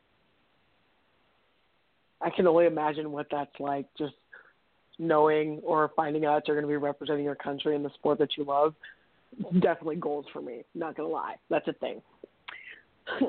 so, my second question was: is when you um, when you were younger, did you ever think that you would see your like? Did you ever think that you would see yourself um, in the position you are now back when you were younger? Um, you know, teenage years, high school years. Um, to be completely honest, no. I never thought that I would ever play tackle football. Um, ever in my life. Like it's not, it, I won't say that it was something that I aspired to do. Uh, when I was young, young, I always um enjoyed watching people play football and even asked my mom if I could play football. You know, like Pop Warner age, and um my mom uh quickly said no, and I became a cheerleader and I I cheered for the football players um at the Pop Warner uh recreational center that I was I was um near. So I, growing up, that wasn't a thing for me. Um, basketball was my main sport, and I played that all throughout high school and college. And um, later after college, I didn't know what I was going to do, and it became, hey, you want to try out for this flag football team? I'm like, hey, yeah, I'll do that. And then someone's like, hey, you want to try out for a tackle? And I was like, yeah, I do that. That sounds like fun. And then it became something that I loved doing. I loved watching football since I was young, but I didn't love playing it because I never played it.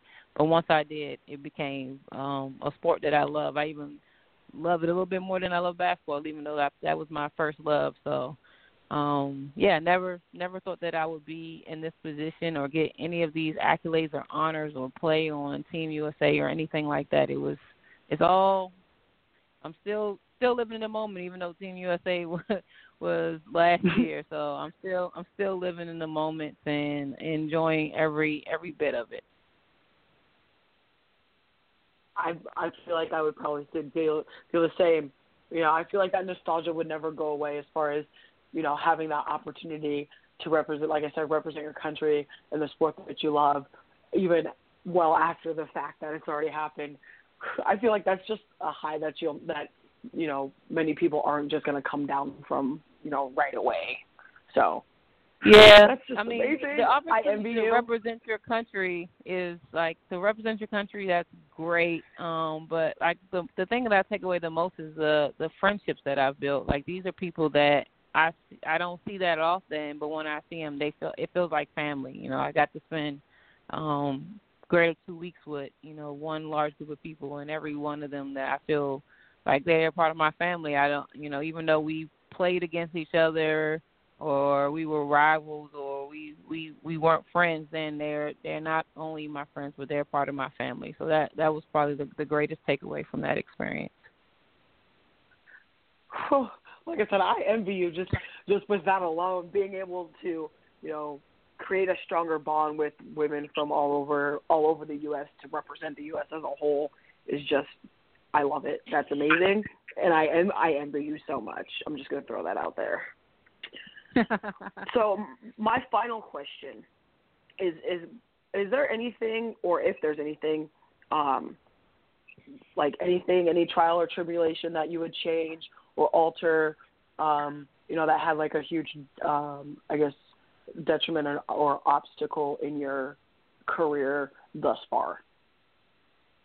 Um absolutely no. Like i feel like my football career um was perfect. Like i started off um being more a student of the game and i feel like you know i ended out with two WFA championships and uh, a gold medal for the United States. So I think it, it went pretty smoothly. Um, even the hardships of you know practice or you know you have drama within teams that those are all uh, learning and growing points. So I wouldn't take away any part of my football career. It, it, it, everything happened for a reason. Um, it has been a great part of who I am now. Um, took a lot of growth in life. Um, football has helped me in in life in general. So I don't have anything bad to say about um, all the opportunities, all the experiences. It just it played out perfectly for me, and um, no complaints. Um, I will say uh, uh, the only thing maybe I would complain about is just how um, not recognized it is um, across across the country and across the globe. Like it's not a big thing and it's not well supported and those things. But it seems like those things are all changing and I'm happy to see that. But besides that, you know, no, I have no no complaints, no no real hard uh, struggles or trials or tribulations when it comes to to football for me. Awesome. You know, that's always that's always good. You know, if you can you know, use whatever's um what you know, like I said, whatever trials or tribulations or obstacles to, you know, essentially mold your process. So it's always I always I usually tend to ask that question a lot just to see, you know, what people have gone through, what kind of things they've had to work through to get to where they are. I always love, you know, a good storyline. So that's amazing. I love it. Love it. um so I will quit picking your brain and I will hand it back over to Oscar. Thank you so much for coming on the show today. Well, thanks and nice meeting you, Mackenzie. Of course, I'll probably Ashley, uh, just so you know. Ashley, it's been a great honor to have you on. I know we, we back and forth emails and stuff. I know you're busy, especially with your fireman's job and everything else. And congratulations on that too, because that's like a for me on that side, like an MP, it's like you know it's very dangerous. People don't realize how dangerous that could be, and it's just a matter of you know staying on top of things and stuff like that. But very proud of that as well. And so you were in Vegas, uh, you get the honors. Uh, I'm very honored to be in the class with you and and the 37 other uh, athletes, uh, you know, included. And so, you know, you're, you're multi-time champion, a legend, if you want to consider that, which I do consider you a legend in our sport. So, uh, look forward to what you are able to do, uh, um, you know, off the football, but maybe at some point come back and, you know, help out the Divas with another title run with a coaching mentality like Allie did. Yeah, I would, I would, I would love to do that. Um, I've thought about it, but I, I'm not, I'm not ready to be on the field without cleats yet. So I think it's best that I just, just stay keep my distance for now.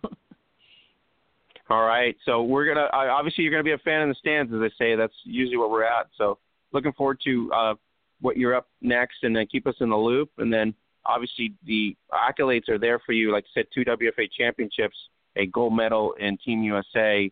Um, a very very awesome career for you, and it, it was very fitting uh, that Vegas uh, recognized that, and obviously the Women's Football Hall of Fame. So we really appreciate your efforts in the elevating of the sport, the branding of the sport, and then obviously contributing to your, the success that you had on the field uh, with the Divas. Well, thank you for having me on the show, Oscar. And um, yeah, I just I have to listen to some more of your podcasts um, from now to come. I didn't even know they were on until until I got this interview um, invite. So yeah, I have to check it out more often now. Yeah, it's uh, just a little bit of things that we've done over a couple of years, but I can tell you right now, it's been very passionate. Uh, the vision, the drive, just like you are on the football field. I tell people uh, I love to network with people, and so we've built this network over 10 years, and our main goal is obviously to bring awareness to the sport, and I think we've done a good job at that, and uh, I'm appreciative for the the honor, the media honor as well, to be in, in, inducted with you and the 37 other athletes in Vegas. So uh, it was a great class, and I think that this is going to be one of the classes that's going to elevate the game to another level, and hopefully that's the case in the next couple of years. And the goal is the same as yours, to get um, you know the players paid and uh, bring the level of awareness to another level that women do play American football.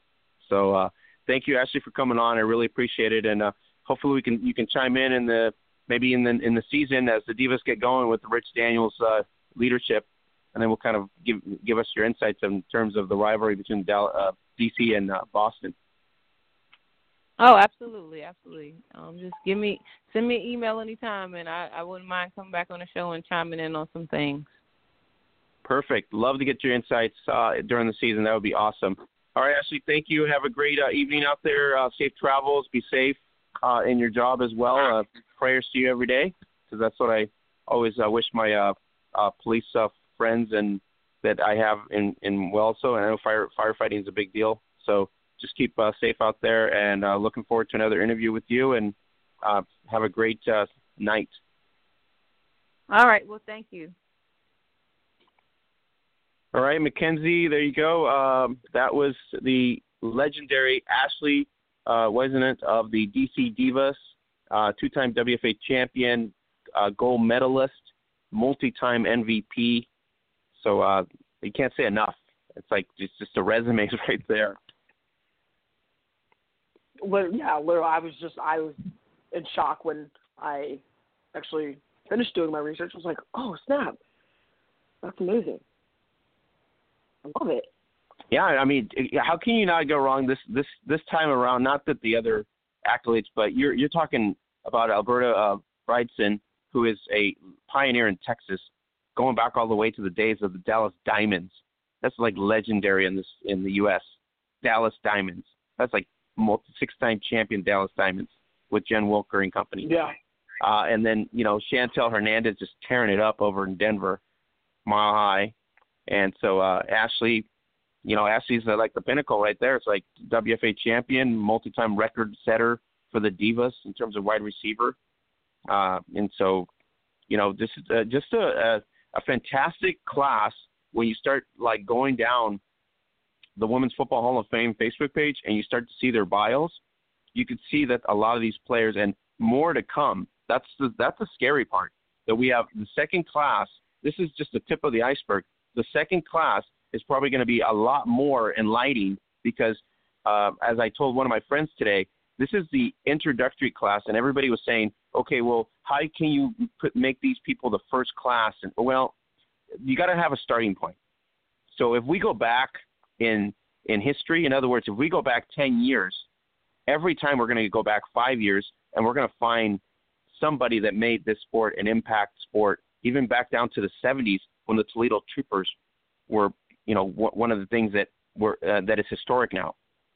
So at some point we're going to have just like they do in Canton, right? When you do like okay, somebody from the 1930s, some from 1940s that you never heard of, but they did impact the game. Mm-hmm. And I think that's the level we're at at the Hall of, Women's Football Hall of Fame. Is this the next class and the class after that? You're going to start to see like certain names that you weren't even aware of that did impact the sport and somehow in some league that got us to where we're at now. Absolutely. Oh yeah, absolutely. That's an easy. That's going to be an easy, you know, distinction in the next couple of classes of women's um, Hall of Famers. That yeah, that's definitely a thing, and I'm actually really excited to see how it all plays out. Yeah, I hope uh, if anybody's listening, I hope that you know out of the woodworks we have coaches that coached in the 70s and coached in the late 80s uh, that can contribute some knowledge to bring out some talented individuals that should be honored into the Pro Football Hall of Fame. You know what I mean? Because there's probably a lot yeah. of players in certain leagues that were not recognized even during their time in history that need to be recognized now going forward. So hopefully those people can come out on whatever team it was, uh, championship team, you know, some caliber team, whatever league it was, uh, you know, need to maybe contact Mike Rivera or whoever's running the Women's Football Hall, of Fame, and just start plugging in names and start researching, and then get us, you know, get us to a level where uh, we start recognizing all these individuals as we get to more classes as as we go forward.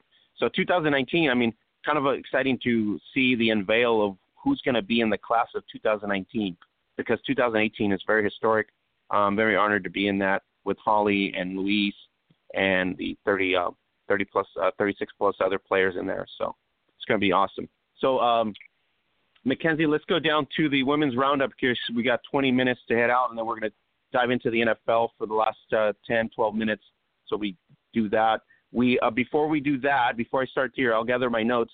Uh, let me get your thoughts because I got the thoughts from Luis and Holly. Uh, surprised that uh, Georgia and Ohio State are out and that Oklahoma gets the number four. Um, surprised that Georgia's out. Not surprised that Ohio State's not in because of the way they lost to Purdue. Um, I actually had it Bama one, Clemson two, Oklahoma at three, and then a three-way tie between UCF, Notre Dame, and Georgia. Um, I don't believe that Notre Dame should have gotten in because they don't play in a conference for football, but they did win all 12 games. But I personally would have put in UCF, especially for now having gone two complete seasons without losing a game. And top of that, losing their starting quarterback to a nasty leg injury, then having to basically dig their way out of an entire hole to win the American Conference Championship. Yeah, that was uh, kind of sight to see, but um, you know, Hurts did come in and do his job as as expected. We'll see where where they fluctuate with Tua or Hurts, as as uh, Luisa and Holly had alluded. Uh, so we're looking forward to it. I'm pretty sure at this point, my bid it would be maybe you keep Tua, and if you get into a bind, I'm pretty sure he's going to probably flip the switch once again. Yeah, and I and I have like anybody, and I I was telling people people this like my friends and stuff that are that aren't Bama fans. I said anybody who watched that game and knows that what Jalen Hurts has been through as far as the past couple of years, you have to have so much respect for him because he had his starting job taken from him. You know, he there was he was going through stuff, injuries. Then he comes in, takes over the reins, and literally lights up the back half of that game just like it was just like he, it was nothing. And the way like Jalen Hurts has so much poise and so much just maturity, it's amazing to me. I have so much more respect for Jalen Hurts. Also, he's packed on some size, and I like that. I like that a lot because last year he was. I feel like he was a little bit underweight to play quarterback in the SEC. You would, girl, because muscle's attractive to you. Uh, look, I'm just saying, like it was, it's amazing to see where he. It's amazing to see where Jalen has come from, uh, like last year to now, especially last Saturday. Just seeing the way somebody just they the Georgia defense tried to tackle him, and it took a more force than usual. I'm just like, man, he gained like he really did put on some muscle. I loved it. I was just like, okay, Jalen, go out there and do your thing. Like I was so excited. All right, uh, so let's go into the uh, women's game internationally because there's a lot of stuff happening internationally. BAFA Woman in action between now and the end of February. Uh, literally four rounds of the Sapphire Series, seven on seven. It is an elite tournament in BAFA Women, and so Division Two North, Division One uh, North kicked off this past weekend. Leeds Carnegie 87 to zero. Smackdown of the Manchester Titans. That's gotta hurt. Leeds Ooh, yeah. 57 wow. to 0. East Kilbride Pirates also got a hurt. Congratulations to the Carnegie for kicking off the BAFA women round 1, 2 and 0. Then the Edinburgh Wolves 36 to 0 against the same Manchester Titans. Looks like the Titans need to go back and wake up because that's not a good sign yeah. going forward. That, yeah, that, yeah. Uh, Edinburgh 61 to 12 against East Kilbride Pirates. So the Pirates and the the Titans look like they got to wake up soon here. It's it's week one. Edinburgh 2 and 0 kickoff for the for the uh, BAFA uh, the uh, BAFA uh, Sapphire, and then Leeds Carnegie also 2 and 0. So it's going to be awesome there. Uh, Wembley 30 to 6 over the Valkyries, the Cardiff Valkyries. Kent 25 to 18 And then uh, over in Division One South, London Warriors 39 to zero over Hershey Tornadoes. The Sandwell Steels Steelers 23 to six over the Portsmouth Dreadnoughts. The Sandwell Steel, uh, Steelers lose to London 38 to zero, and then Hertshire uh, redeems themselves 39 to zero over Portsmouth Dreadnoughts. So the Dreadnoughts didn't have a great opening weekend here, but uh, between London, Hertshire, and Sandwell, everybody sort of uh, you know got a win. So that's got to be a bonus and plus. Looking forward to BAFA, uh, the Birmingham Lions B team in Division Two. This is a totally different mindset. A, uh, Birmingham Lions champions of last year divided into two teams, A and B. One will play in the division, uh, one division higher. The other one will play in the division lower. So it's kind of interesting. They split the team in two because they were so good, and so that's the right thing to do for the league itself. Round two, December 15th, and we're looking forward to that. So you'll get it posted on our Facebook page at the Hub at uh, facebook.com forward slash Gridiron Beauties. Uh, Division Two North, December 15th. Teesside Steelers debut versus Cheshire Bears. Again, we'll be taking on Petersburg Royals. Cheshire Bears taking on Birmingham B team. Um, so we'll basically get you up the schedule as it comes up on December 15th, going through almost February. So pretty exciting tournament in the UK, Mackenzie. Yeah, I'll, yeah. Oh man, these. I just I feel like every time we dig into the international game, the, the matchups and the tournaments of these things are just astronomically amazing. Like I just you have good teams and you have decent teams and you have really bad teams going against each other, and it's just. And you know, you know, really seven on seven on tackle. Just, seven on seven on tackle is kind of like flag in a way, but it's a lot more brutal. So when you get a blowout, I mean, yeah. you're just getting craned, you know? Oh, absolutely. Yeah, you're just if it's I mean seven on seven with you know missing those other other four three or four players, you're just like okay. And then just like you said, when you get blown out, you have really you know been blown out. Ugh. Yeah, it's not fun. Uh, over in Brazil, we got to congratulate the Sinop Coyotes, 12 to six, champions of the Copa Sport Brazil and they defeated Big Riders. You can get the highlights and YouTube of the championship right there at the hub at facebook.com forward slash Gridiron Beauties. Congratulations to Sinop in Copa Sport, uh, inaugural champions in Copa Sport, but they won the championship, uh, championship last year on the non uh, non regular season mentality. Uh, so back to back champions there, Sinop Coyotes of Brazil. Uh, congratulations there. In Costa Rica, the uh, Valkyrias versus the Goddesses they're going to have a rematch, semifinal rematch coming up this weekend, and the winner will take on the uh, Bulldog Flames for the Costa Rica uh, Women's Championship, the a- ADMFA Championship. So it's pretty awesome there in Costa Rica. They've finalized it. Uh, we are going to get Honduras highlights from Ellie White coming up in the next couple weeks here uh, in the season that's happening in Honduras as well. So, Mackenzie, I'm surprised that there's a women's league in Honduras because I'm not. Uh, no, I'm not. I really just try to lie and say that I was surprised, but I'm I'm not. I mean, the game itself internationally has spread like wildfire, and it's just amazing to see how fast it's growing, and it's also amazing to see how how many more youth girls leagues are happening because of the international game. All right, in Italy, as we go to Italy, uh, the CIFFA, the uh, playoffs are going to start there, and we got the rundown there as well from GameDay.it uh, and ScrimmageTV.it. So as soon as all that comes out, we will get you the the lowdown. There's recaps of the underdog versus Serene, and that's on YouTube as well. You can get it at the hub at facebook.com forward slash Gridiron Beauties. That was week three, United versus Serene, Italian, and uh, that's going towards the playoffs as well. In the Opal series in Gridiron New South Wales semifinals, North Sydney Rebels they defeated Northwestern Phoenix, the staple of this league, 18 to 8, and Sydney Uni Lions, former UNSW Raiders, some of the majority of them on this team. Sydney Lions first team squad, 6 to 0 in a defensive win against AC Diamonds, who were on a roll prior to this.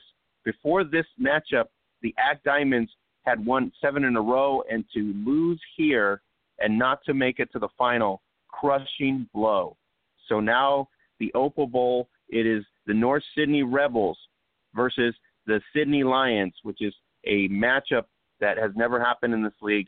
It's inaugural teams, uh, inaugural team on one side and second year team on the other. Rebels, Lions in the Opal Bowl. So it's pretty awesome. I think we'll go with the Lions on that one. I'm I'm with you on that. That'd They've played they've played gutsy. They've played gutsy, and uh, to play only to six points, I think they have a better defense. So we'll we'll see. But it's uh, Sydney uh, only uh, held Northwestern to eight, so it's going to be probably a defensive battle. Oh, for sure. I mean, and I don't really see the point deficit being any different. I'm going to call it by three. It'll be ten to thirteen Lions. So we got Lexfa, uh, Division One final. Lexfa right there at the hub. You can watch it. The highlights: Thunder Girls win 42 to 21 against the legendary Jets Balbuena, and so uh, the Jets looking for another championship, and they get they get uh, basically beat by the Thunder Girls, first year team here. Division One Lexfa championship. Division Two Valkyria 31-18 against Azteca de Ojo de Agua, and those uh, the semifinal there. And now they're going to face uh, Valkyrias uh, uh, in the finals uh, against Valkyrias. And then Division Three, uh, we'll get the update as it comes out. The FFX Mexico, the uh, championships happening here. Division One matchup now finalized. Uh, the win was 46 to six against Jaguars 33. So now the finals, the Raiders of Albuleta will take on the Toluca Lobos for the Division One FFX Me- uh, Mexico Championship. Division Three, Rockets beat uh, T- Tigres 35 to eight, and they're going to take on Horda Dorada, which is the top squad in Division Three. Division Two, Olaverde 21 to six over Leonas, and now the Cobras await obviously Olaverde for the Division Two championship. Uh, thanks to Artes Sports out there and FX Mexico for their coverage. December 9th, FX Mexico Championship Finals for all three divisions. We will be all over it. And so at the hub at facebook.com forward slash gridiron beauties. Get the latest there. Check it out every week. Share our post and do what you got to do and bring awareness to the sport. And uh, because all these girls play no joke football. So check it out. So uh, that's pretty much the rundown for the women's game, news and notes, as well as check out our videos on there, share our videos. Uh, Nation spotlights on Phoebe Schecter. There's a lot of articles on there Callie Brownson. Uh, so there's a lot of stuff going on there. LaFi Championship, uh, the happening this coming weekend as well. Uh, that was Beauty Likens uh, winning the uh, I mean de- defeated by the Death Army, uh, and they win the LaFi uh, the uh, LEFB Championship in the um, in the bikini style playoff over in the non non full kit league there, and then the LaFi 2019 Championship, Titanes de Querétaro, which was Liz uh, Liz's team, and so the Liz co- coach Liz is in the finals, and she's going to be facing either Torritos del Toscoto or Panteras. So we'll see which she comes up, and if she wins, uh, inaugural season for her as a head coach, and maybe a championship as well. So it's pretty awesome. Whew, man, that's a lot to unload. I don't, I don't even think I can keep up with all of it. It's just the way it is. It's it's networking. Absolutely. It's awesome. It's the way it is, and we haven't even touched Guam coming up next. Uh, Canada's in the prime. So if you're uh, looking for tryouts, WFAProFootball.com, uh, IWFL, IWFLSports.com, WNFCFootball.com in the states. The um, the uh, the XXXFL in Texas is also doing tryouts. So check it out at the hub, facebook.com forward slash gridiron beauties. All right, so let's go into this week uh, that's going to be your Cowboys pull it off, McKenzie, and just Jason Garrett gets to stay one more year. He better not. Oh man, um, honestly, the even though my Cowboys are doing pretty good, I still want him gone. I like we there really just needs to be a new face as far as the front of the Dallas Cowboys coaching, but clearly with Jerry Jones still in the helm, that's definitely not going to be a thing. Um, I'll also say Troy has now been eating L's and crow for the past two weeks because I told him that Michigan was going to lose. I also told him the Redskins were going to lose, which they both did. So and then I also told him that the Cowboys were going to win, and he still tried to debate me. So mm-hmm. I'm winning. Well, he's going like he's going weeks in into now. surgery for the next two weeks, so we wish him well. So once once he comes back in about three weeks, I'm pretty sure he's gonna he's gonna have the same SmackDown feeling you've had right now. So well, it'll it'll be fun. his his his uh eh, his uh, memes are are very exciting for you. I can tell you that on our group board. So yeah, that. Oh, Troy and his memes. Troy, Troy, Troy. Anyways, um, let's give him some props. I think uh, I think his Redskins did they pull it off or no? I'm just kidding. I don't think they did, but I'm gonna digress. Anyways, my Rams won. They kicked the Lions' ass. I'm good. Win the, divi- the uh, NFC West. Looking forward to that. And uh, no doubt the Chiefs are going to beat the Raiders, and they did spank them. And that was pretty close for a while there. I was thinking the Raiders were, and they actually had a chance. And but they came close. They played really well against the Chiefs, unless the Chiefs played down with no Hunt. Yeah, that entire oh man, that entire That was a disaster. with yeah, oh man, yeah. Whew. I can only imagine. Can you say dumbass? what the? Because I think that's the word you had. I, I think the word is dumbass. You said it, not me. I have to go there. You said it. I'm just. I I have to go there. You're you're a multi-million dollar guy. You're telling me you couldn't call security to get a girl out of the right. hotel. You. Yeah. I mean, you. Oh, my- like, come like on. That's what they're there for. I, I'm just you know I I understand if you get hit by a girl, it's fine. Okay, I got hit by a girl. I was told to walk away. He's got millions of dollars. All he had to do was stay in the room and call security and go, "Hey, I'm getting assaulted by this this fan. Can you get her off the premises?" That's all he had to do. It's like you didn't have to kick her. Just a yeah, dumbass is the word. That's all I have to say about that. Um, well, the crazy Mackenzie- thing to me is he's now off of like he's now an unrestricted free agent. Oh, I know it. The league has issues. We'll talk about it next week. The league has issues on a lot of stuff. Domestic violence being the biggest one that the league has issues with. I, I blame the Players Association, but we'll have a debate on it next week because we need to talk about it anyways. Uh, Jaguars Titans. I'm assuming we're taking Tennessee on Thursday night.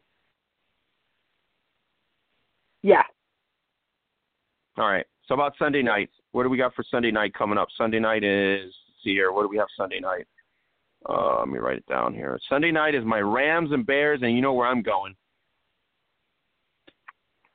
Yeah, and I'm gonna have to side with you. Uh, Yeah, and my wife's not gonna be happy because she's a Bear to. fan, but I already told her this is the one week that there's no mutual there. It's just it's, we're on the opposite sides of the bench. Just the way it works.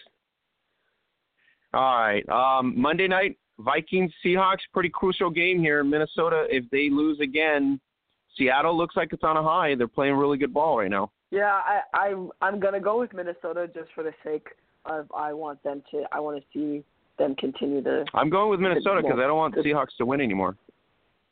Yeah, I, I want them to break the Seahawks streak, but I like Russell Wilson.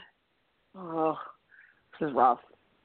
But Adam Yeah, I know. I wonder. Tough. I, I'm I'm really wondering if Adam Thielen is going to get another game with 100 yards or more. That's really why Yeah. I want the Vikings to win. Yeah. For fantasy points, I would want that too. I'm good. Agreed. All right, so we're out of here. Uh, thank you to Alberta Brydson for coming in here from Texas, uh, Texas Elite Spartans, Chantel Hernandez from the High Blaze, and of course Ashley uh, Whisonant of the DC Divas, all Hall of Famers this week uh, in Vegas, alongside our Hall of Famers Holly Custis, Louise Bain, here's Mackenzie Brooks, the absent Troy Wilson, and so we'll catch you here next week for another edition of the Gridiron Blitz. Have a great night, everybody. Have a good night.